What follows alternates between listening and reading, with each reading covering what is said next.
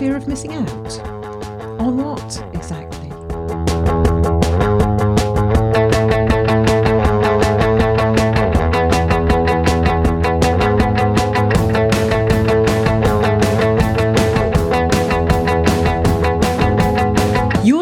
The Academic Imperfectionist. I'm Dr. Rebecca Roache. I'm a coach and a philosopher at the University of London, and week by week, I'll be drawing on philosophical analysis and coaching insights to help you dump perfectionism and flourish on your own terms. Are you someone who finds themselves overwhelmed because they've got too many things going on? Things that it would just be unthinkable not to be doing. Perhaps you're finding that there aren't enough hours in the day to get everything done, but the things that are taking up your time are all such great opportunities that might never come your way again, so you just have to get on with it and do better at squeezing everything in. There's that conference talk you got invited to do that's kind of a big deal for someone at your career stage. There's that committee you joined because it will tick the right boxes when the time comes to apply for a promotion that course you're teaching that isn't actually part of your job, but which is going to look good on your CV, and so on. It's a nice problem to have, in a way, isn't it? You were lucky to get asked. So you just need to get through it. Maybe sleep a bit less, see your friends a bit less, stop procrastinating, so you can get things done. And it will be worth it in the end. So, how can you fix this problem of having too much on your plate and of willingly adding to what's on your plate despite knowing that it's already full to overflowing? Is it something you need to fix?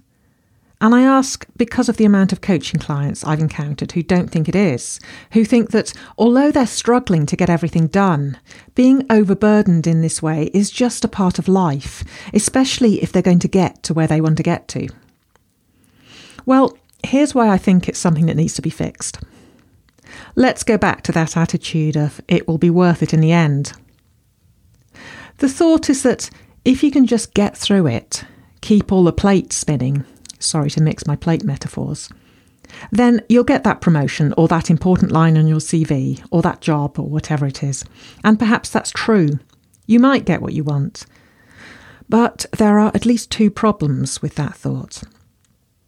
The first is that unless you want to end up burnt out or otherwise ill, you're going to have to cut back on the commitments you make eventually. Remember the last podcast episode? You can't run a marathon at sprint pace, and what you're doing right now is sprinting. That's something you can't do indefinitely. And you will try to do it indefinitely unless you reflect on your attitude to the opportunities that come your way and work out how to prioritise sensibly. Because after you get that job that you're going all out for, there'll be something else to work towards a promotion, a grant, a better job, whatever. There'll be more opportunities that seem too good to pass up.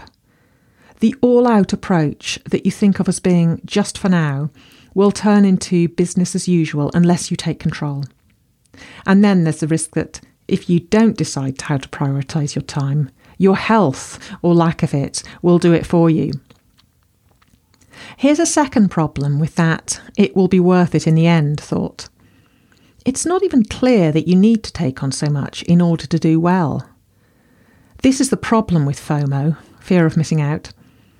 You tell yourself that you have to take on more and more and more because otherwise you're missing out in some way. But you don't look at the flip side of that, what you're sacrificing by taking on something extra. You don't, after all, have an unlimited supply of time and energy and focus.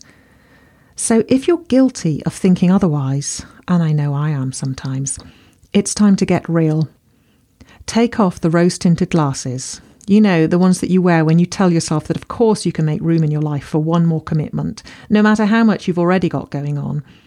And ask yourself what you're going to be investing less time and energy and focus in if you take on this new thing. That's kind of a bleak way of framing things, so here's a more positive way. If you don't take on this new commitment, what existing projects in your life would you be able to give more of yourself to? Or, as I sometimes frame it in coaching sessions, if you say no to this new thing, what would you be saying yes to?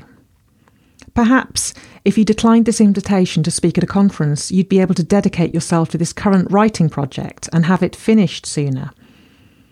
Perhaps if you don't join this committee, you'll be able to give yourself fully to developing this new course that you're meant to be teaching next term. Or perhaps, because this isn't always about striking a balance between professional commitments, if you don't agree to organise this event, you'll have more time to relax and unwind which is much more important than you usually like to tell yourself. The thing that lots of us miss about FOMO is that there's missing out either way. You're keen to take on more and more because you'll miss out if you don't, but it doesn't occur to you that you miss out if you do, too. If you decide to say yes to this new thing, then great, maybe, but accept that it's going to involve saying no to something else. And conversely, saying no to this new thing means being able to remain invested in what you're already doing. You know, in those things that you've already decided are worth investing in. Anything new that makes it onto the priority list is going to push something else out. Is it worth it? It depends.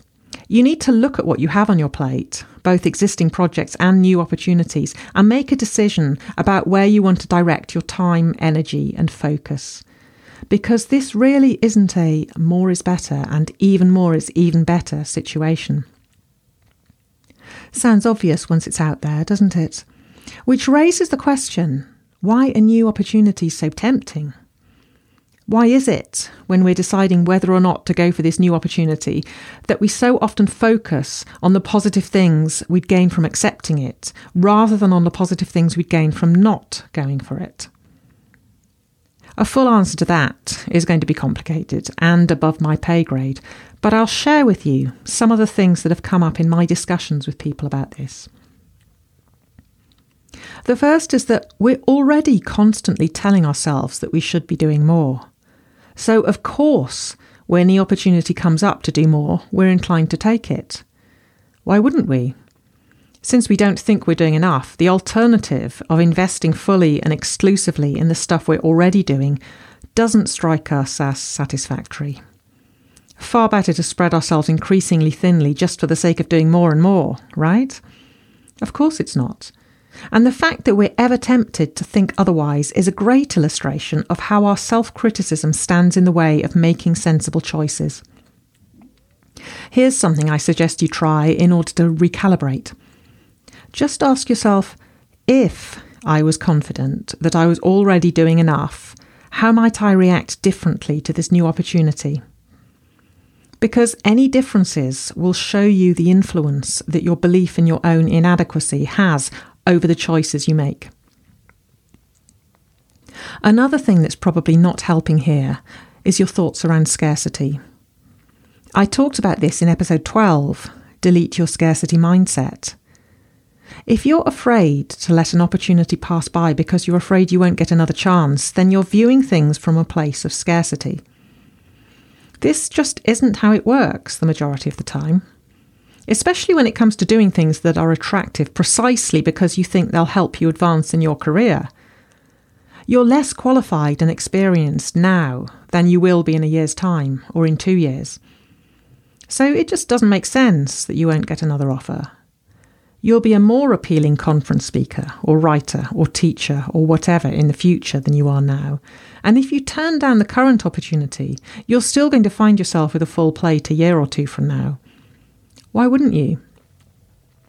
Here's one possible answer to that question. At least, it's a possible answer to the question from your self critical, I'm not enough, skewed point of view. Here it is. You don't recognize that these opportunities are coming your way because you're valued or qualified or in any way impressive. You think they're coming your way through pure luck. Maybe the person who has asked you to speak at this conference feels sorry for you and wants to help you out despite having absolutely no interest in what you have to say. And maybe you can't rely on encountering such an unusually altruistic, generous person again in your career. Or maybe you've been asked to teach this course because there's nobody else available, and so through pure chance you're the best option, despite being unspeakably incompetent. Perhaps the entire industry is run like a lottery, which you happen to be winning at the moment, but soon your luck is going to run out. And then you'll be at the bottom of the pile, where you deserve to be, especially if you do something as arrogant and narcissistic as turn down the opportunity that you've been offered. Because who the hell do you think you are? Beggars can't be choosers, etc. Look, just stop. This isn't a fairy tale where you're being offered opportunities that are secretly tests of your character where your response risks showing up some horrible character flaw for which you'll be punished with a lifetime of never having any nice thing happen to you ever again. It comes back to this question How can I best prioritise my limited time, energy, and focus at this time? That's the only relevant consideration. Sometimes the new opportunity will happen to be the best thing to focus on, all things considered perhaps it will warrant bumping something else off the priority list. But plenty of times it won't. The choice isn't between what you have now and having even more. It's between what you're working on now and working on a slightly rejigged portfolio of stuff, where whatever you put into this new opportunity is directed away from your other projects. If you need some help with working out how best to prioritise your life so that you're directing the best of yourself into the things that matter most, you might want to work through the core values exercise on my website. I've put a link to it in the notes for this episode.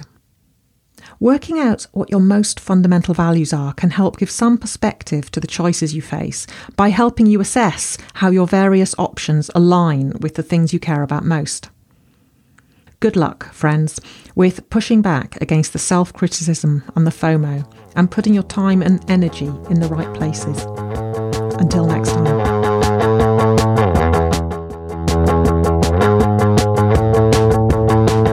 Rebecca Roache, and you've been listening to The Academic Imperfectionist.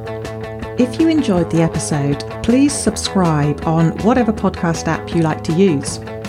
I want to help as many people as I can with these episodes, and I'd really appreciate it if you'd share the podcast with any friends who you think might find it useful, and if you'd consider leaving a review on your podcast app. If you'd like to support the podcast financially, you can do that at patreon.com forward slash academic imperfectionist. For more information about me, the podcast, and my coaching, please visit the website academicimperfectionist.com. You'll find links there to the Academic Imperfectionist on Twitter and Facebook too. If you have an idea or a request for a future episode of The Academic Imperfectionist, please drop me a line, either via my website or by tweeting your idea with the hashtag Academic Imperfectionist. Thank you for listening and see you next time.